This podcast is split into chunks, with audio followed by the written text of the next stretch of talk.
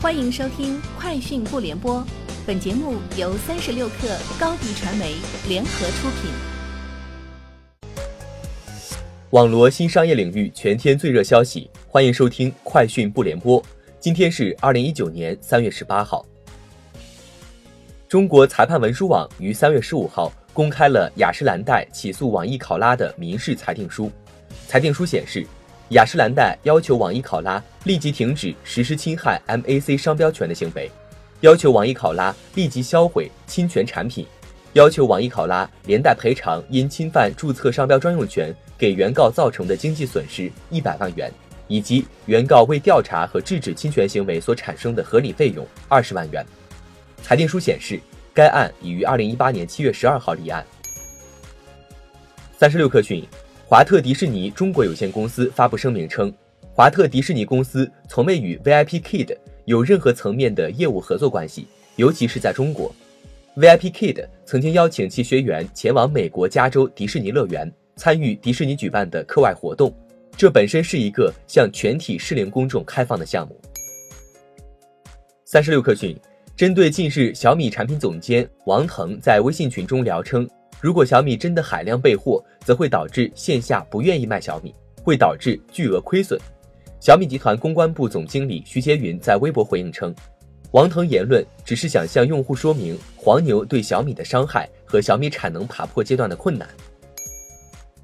搜狗今日发布了全新的智能硬件——搜狗智能录音笔 C 一，这款产品主打录音转文字功能，适用于采访、会议、培训等多个场景。售价为三百九十八元，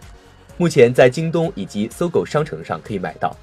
搜狗方面介绍，由于搭载了搜狗知音深度卷积神经网络 ASR 能力，搜狗智能录音笔 C 一的语音转文字识别准确率高达百分之九十五。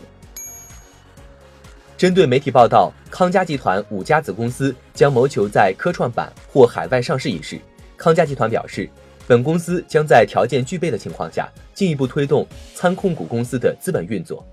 公司一直在密切跟踪境内外上市的相关政策法规，并积极研究科创板上市条件。在条件满足的情况下，本公司将积极推进控股或参股公司在海外或科创板上市。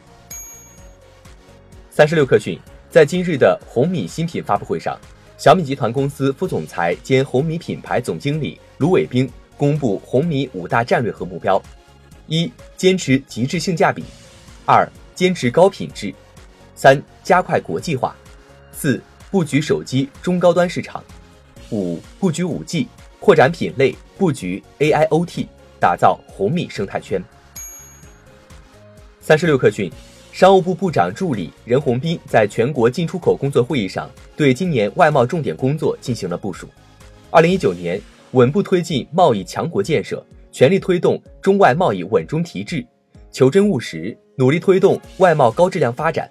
进一步开拓多元化市场，优化国际市场布局，